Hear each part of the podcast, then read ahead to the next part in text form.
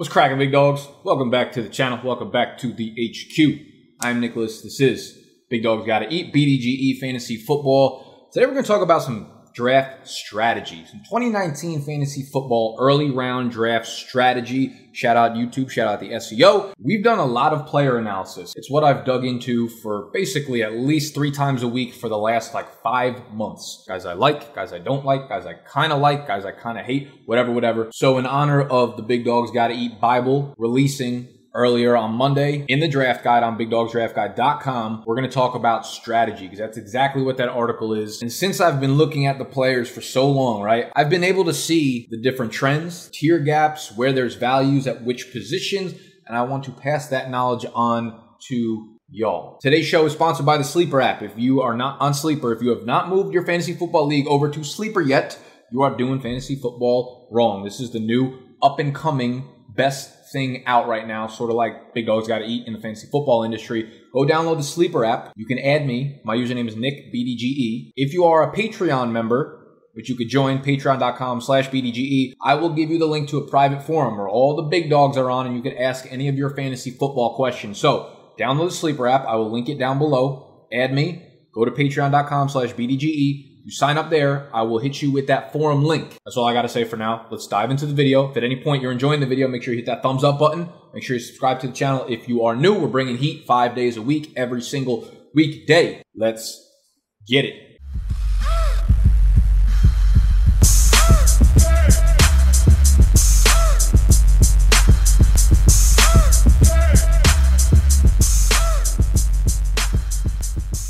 Before we jump in, I will be giving away one draft guide. Along with the Big Dogs Gotta Eat Bible, there's a whole lot of information in there. This is the only thing you literally need for your 2019 fantasy football season. It's rankings, it's sleepers, it's busts, it's must own players, everything updated thoroughly throughout the entire summer, available on the computer, on the laptop, on the phone, everywhere, y'all. This is the only resource you need for your fantasy football draft. So I will be giving one away. For today's episode, the question you need to answer is who is your 101 right now, half PPR? Who is the 101 and why? Comment that down below and you will automatically be entered into the draft guide giveaway, which I will give away next Wednesday. Let's talk some general strategy for this year.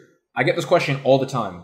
Hey, Nick, should I go running back, running back, wide receiver? Should I go wide receiver, wide receiver, running back, tight end? Should I go running back, tight end, wide receiver, quarterback, wide receiver, running back, wide receiver, running back, running back, running back? It's like, yeah, let me tell you what your first 10 rounds should be without even knowing who the fuck is on the board. So what if I tell you to start wide receiver, wide receiver, and Alvin Kamara falls to the 109? You're not going to pick him because I told you to go wide receiver? Please just don't be that guy. Don't ask those type of questions because I don't know who's on the board. You should never go into your draft knowing exactly what positions you are going to be attacking. You always have to be fluid. You always have to be welcome to the fact that someone might fall to you or a guy you like who might typically go around later, you might have to target earlier. When you're projecting the beginning of the draft, you have a much clearer picture of which guys are going to be available to you. But once you hit like pick 15 overall, it's a shit show. It becomes a free for all and guys are starting to get picked all over the place. The other thing that makes projecting this year so damn difficult is this, right? Someone tweeted out to me saying how running backs are crazy thin this year. I said, this is what makes drafting this year so tough. Running back is so thin after the top. Everyone is reaching so far on anything promising at the running back position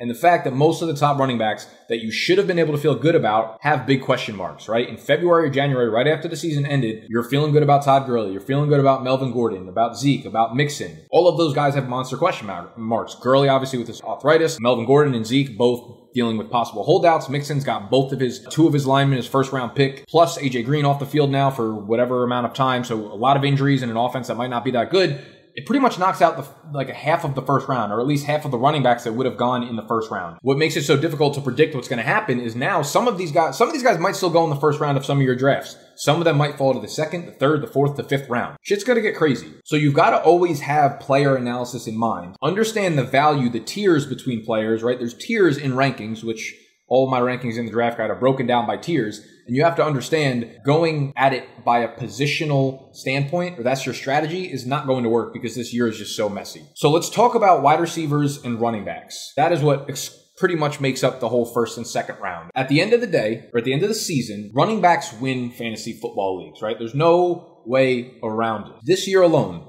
Looking at FFPC data, which is high stakes season long leagues, the top 12 running backs are gone in fantasy drafts by pick 207.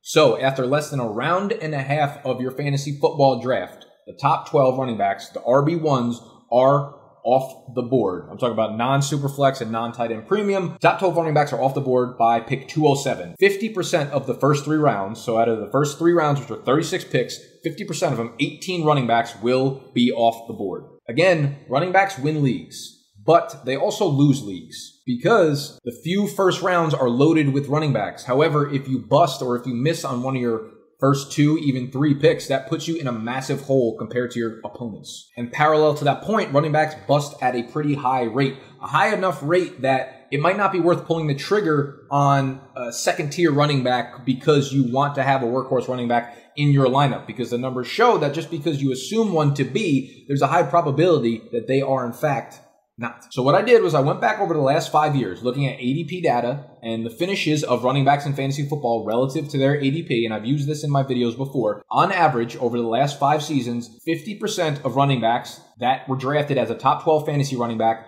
finish outside of the top 12. So six out of 12 on average are not going to be top 12 at the end of the year. On average, 4.2 out of 12 or 35% of those top 12 drafted running backs will finish outside of the top 18. And on average, 3.5 or 29.6% will finish outside of the top 24, which is a complete. If you're drafting someone outside of the or inside the top 12, which we already went over, is within the first round and a half, and they finish outside of the top 18 at their position, that is a complete bust in my opinion. And considering the draft capital, man, you have to take that into account. It's monumental when you miss on a guy like that. Some of these busts came by way of injury, others, you know, simply turned into a running back by committee, others were just bad, bad play calling, bad coaching. Nonetheless, they exist, right? These problems happen for running backs. But these are the facts, they're the big facts. Now, when we look at wide receivers, there's a common saying that the high end fantasy wide receivers are a lot safer than high end fantasy running backs. We wanted to see is that true? So, the same way we looked at the bust rate for running backs, we looked at it for wide receivers. Of the wide receivers drafted in the top 12,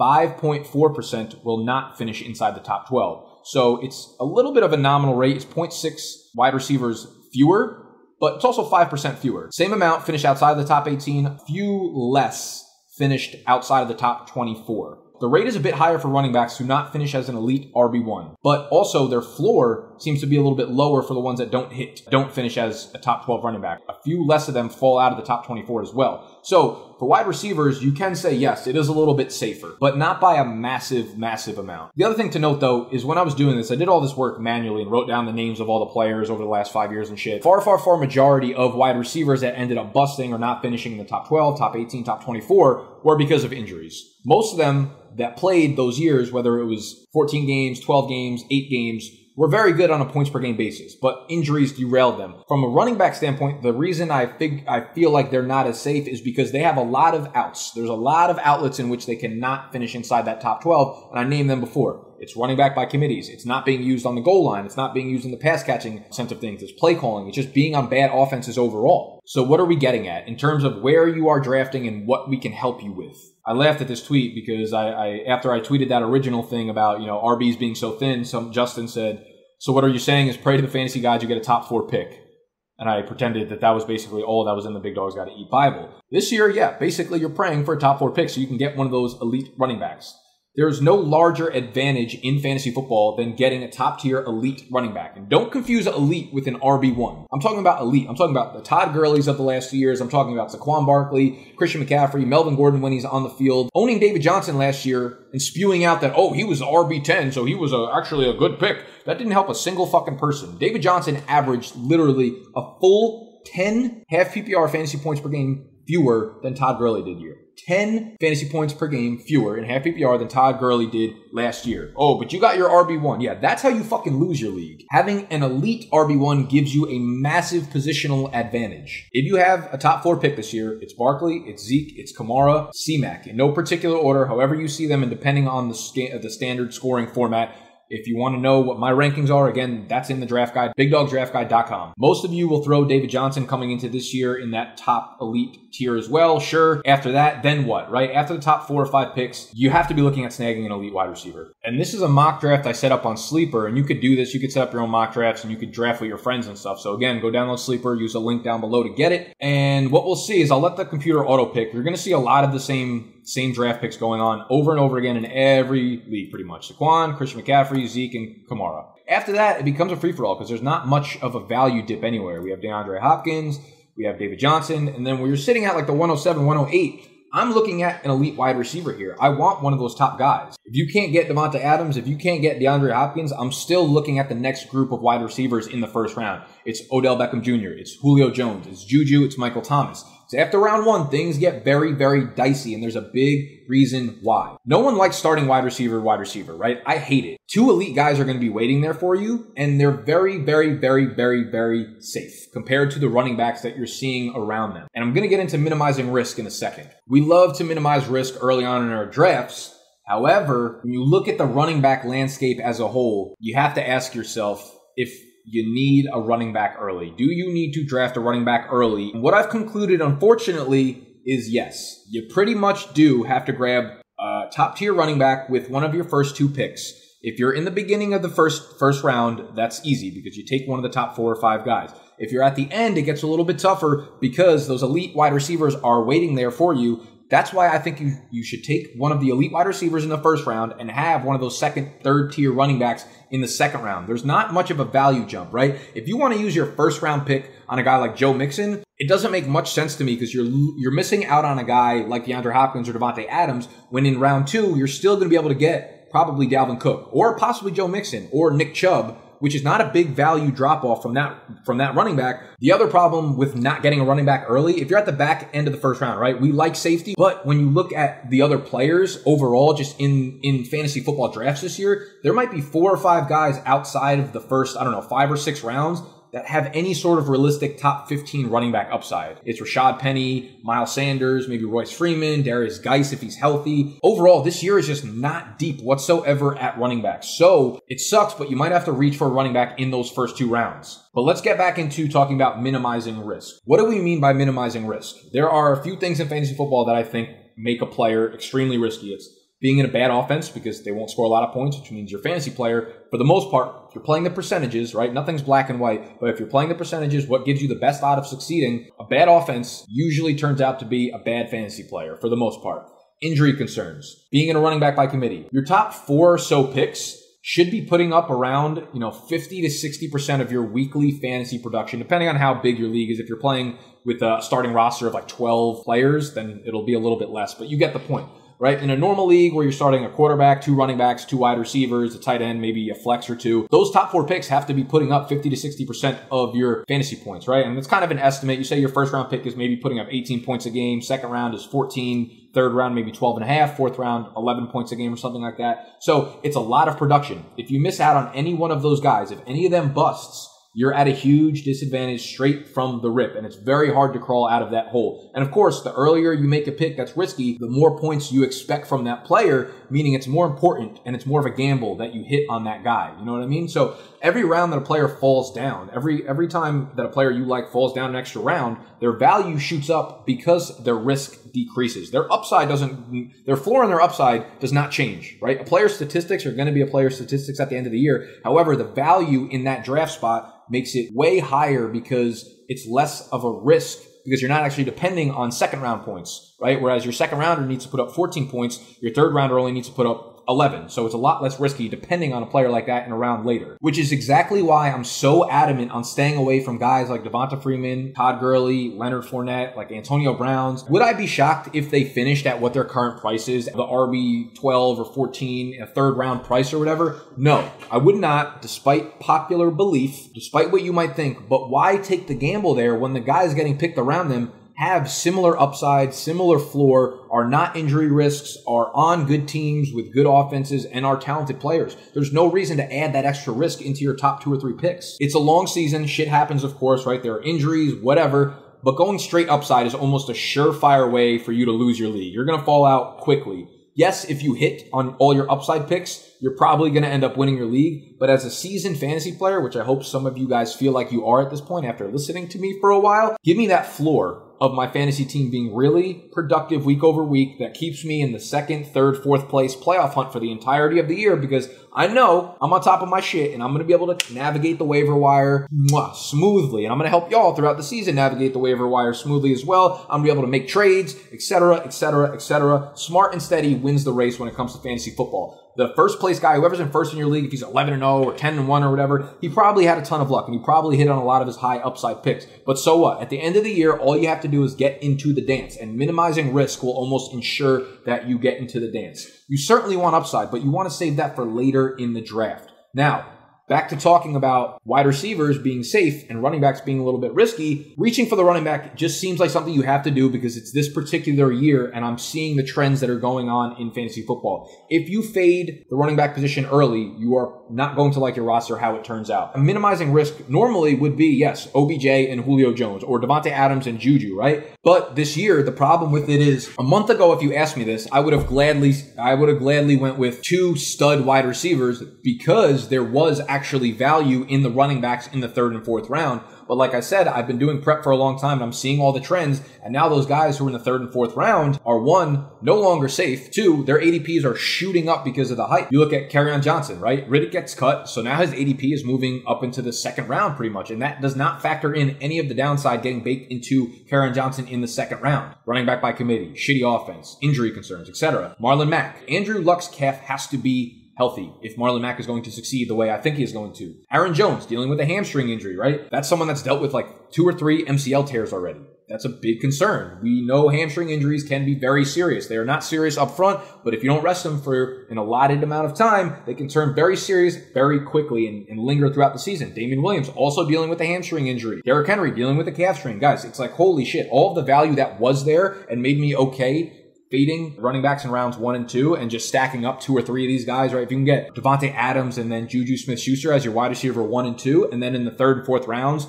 end up with like a Kerryon Johnson, Marlon Mack stack, I would absolutely love that. However, that's not going to be the case for most people. So now you're looking at it, you know, where those top guys, Gurley, Gordon, Zeke, Mixon, are not good first round picks. Plus, you have all these third round picks who are either going too high or not good third round picks anymore because they're injured. It makes things very, very difficult. Just a quick side note injury optimism is too fucking real. If there is one thing that I want you to take away from this video, just as a better fantasy football player, and I say this a lot, do not find injuries in fantasy football because they will find you. If a player is injured going into the year, do not draft him. As I've been saying, basically, we like to get that elite wide receiver one, and then in the second round, here we go. We have Dalvin Cook there. We have Nick Chubb waiting for me. So I will take, you know, whatever. I'll take Dalvin Cook just for the general purpose of strategy. The good thing about all these middling running back twos shooting up draft boards so much with all the hype around them is that the wide receiver position, the value in wide receiver positions in rounds three, four, even five is so deep, is so good. So you can grab Marlon Mack, Kerryon Johnson,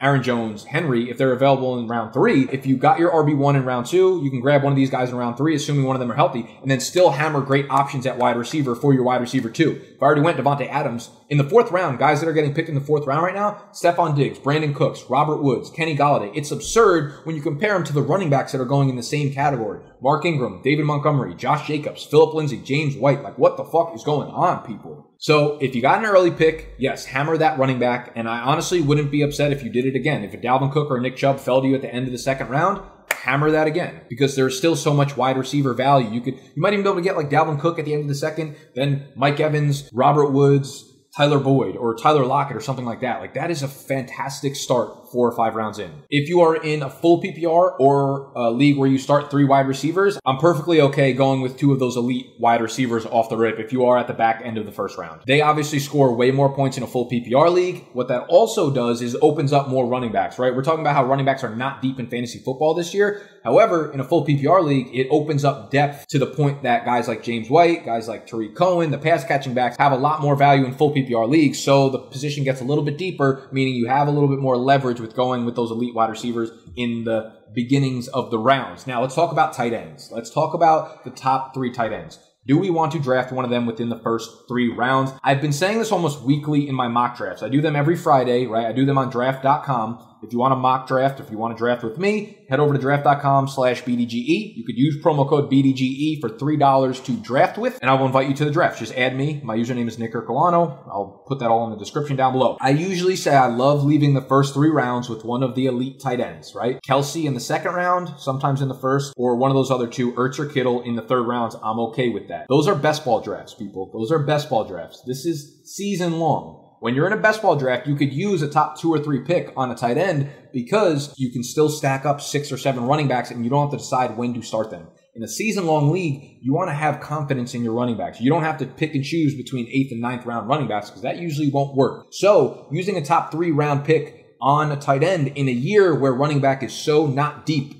is very, very risky. In a tight end premium, Kelce is the 105. For those y'all that don't know what a tight end premium is, it's usually whatever your PPR settings are. If it's a half PPR, tight ends will get full PPR. If it's standard, tight ends will get half PPR. If it's full PPR, tight ends will get 1.5 PPR. Kelce ends up being the wide receiver one, no questions asked. If he didn't have a tight end sticker next to his name and he had a wide receiver sticker next to his name, he would easily be consensus 105 in tight end premium leagues. And I'm sure he is at this point. I actually haven't looked at the ADP. As we dove into, the running back position is not deep. So passing on the running backs in those second and third rounds, or if you're an early pick in the first round, is very, very risky. I've done a ton of mock drafts and real drafts outside of best ball. And when I go with tight end early, when I go one of the top three guys, not saying that Kelce's not a fantastic value and he has great positional advantage, but the rest of your team suffers because this is a year where the running back depth is not there. There is a ton of wide receiver depth. In rounds three, four, five, you can get your elite wide receiver in either one or two. Rounds three, four, five has great value. And then again, in rounds like eight, nine, 10, but we're only talking about early round draft strategy right now. So while I think there is a lot of value in Kelce in the second round,